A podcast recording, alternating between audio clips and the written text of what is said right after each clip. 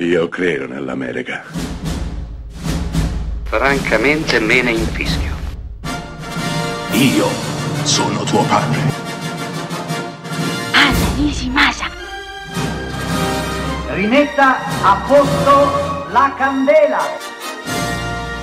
Rosa bella. È il 2008 quando Darren Aronofsky, classe 1969, regista interessantissimo, che veniva dal flop pazzesco di The Fountain, porta a Venezia The Wrestler.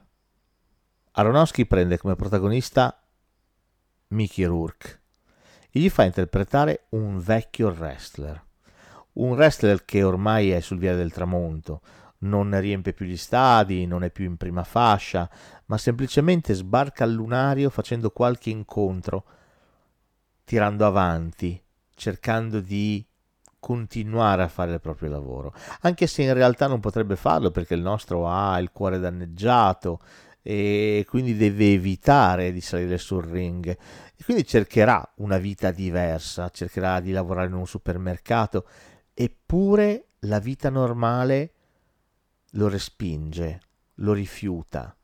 Le persone che stanno intorno a lui lo rifiutano. L'unico mondo che lui conosce è il quadrato del ring, sono i suoi avversari. E qui bisogna fare un discorso sul, sul, wrestling. Che cos'è il wrestling? Il wrestling non è un vero e proprio sport, nel senso che tutto quello che succede è coreografato, non è reale. Eh, il dolore vero che provano gli atleti non è eh, paragonabile a quello che vediamo sul ring. Effettivamente è tutto coreografia, è tutto scena. Anzi, spesso e volentieri il film ci racconta un mondo che solidarizza, fraternizza e crea legami estremamente potenti tra questi uomini, questi uomini che cercano di tirare avanti, cercano di...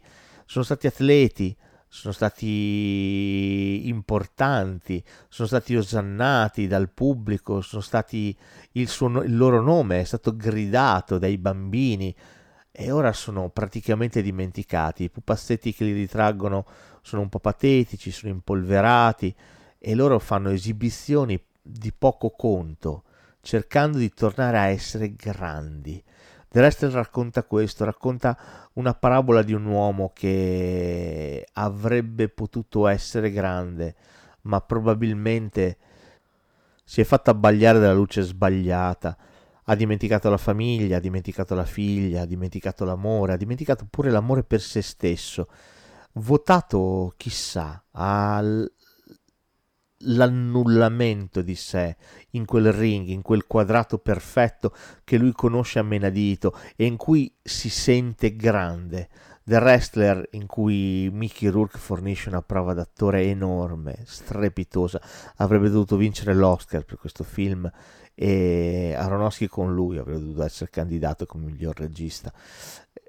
The Wrestler è un film amaro, è un film duro, è un film è un film dolente, un film che si trascina fino alla sua conclusione, lasciandoti veramente un amaro in bocca, lasciandoti una sensazione di sconfitta perenne.